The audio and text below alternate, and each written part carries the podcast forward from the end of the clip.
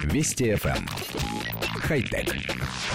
Здравствуйте, с вами Николай Гринько. Голландская авиакомпания KLM запустила в аэропортах Сан-Франциско и Нью-Йорка роботов-помощников KRE – Устройства будут встречать пассажиров на контрольно-пропускном пункте. Они обучены принимать багаж у путешественников и провожать их до нужной точки в огромном здании аэропорта. Чтобы прогуляться с роботом, нужно позволить ему отсканировать посадочный талон.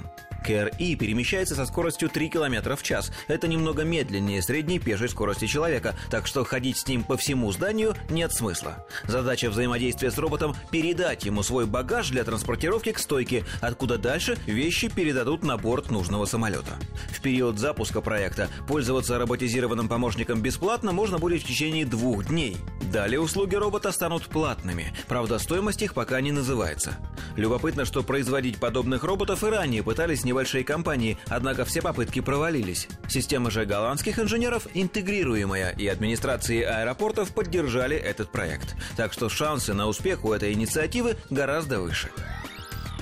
Коллектив редакции нашей программы так и не смог понять, что означает фраза «роботом можно бесплатно пользоваться в течение двух дней». Неужели инженеры полагают, что кто-то будет добираться до стойки регистрации двое суток? Возможно, в перевод новости вкралась ошибка, но восстановить исходный смысл мы так и не смогли.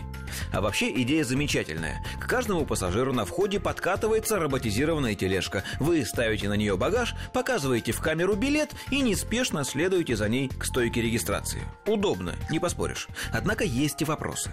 Что делать, если твой багаж не помещается на одну тележку?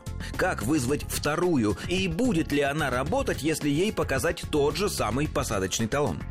Как поступать, если ты опаздываешь на рейс? Скорость роботизированной тележки ниже скорости пешехода, а на регистрацию нужно успеть как можно скорее. Можно ли заставить робота ехать быстрее, а лучше еще и подбросить самого владельца багажа?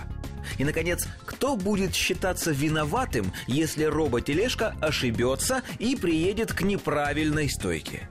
В общем, нововведение нам нравится, но некоторые моменты все равно требуют уточнения. Осталось дождаться, когда оно появится в наших аэропортах, и протестировать его. Ждать осталось совсем немного. Хотя... Вести FM. Эм. Хай-тек.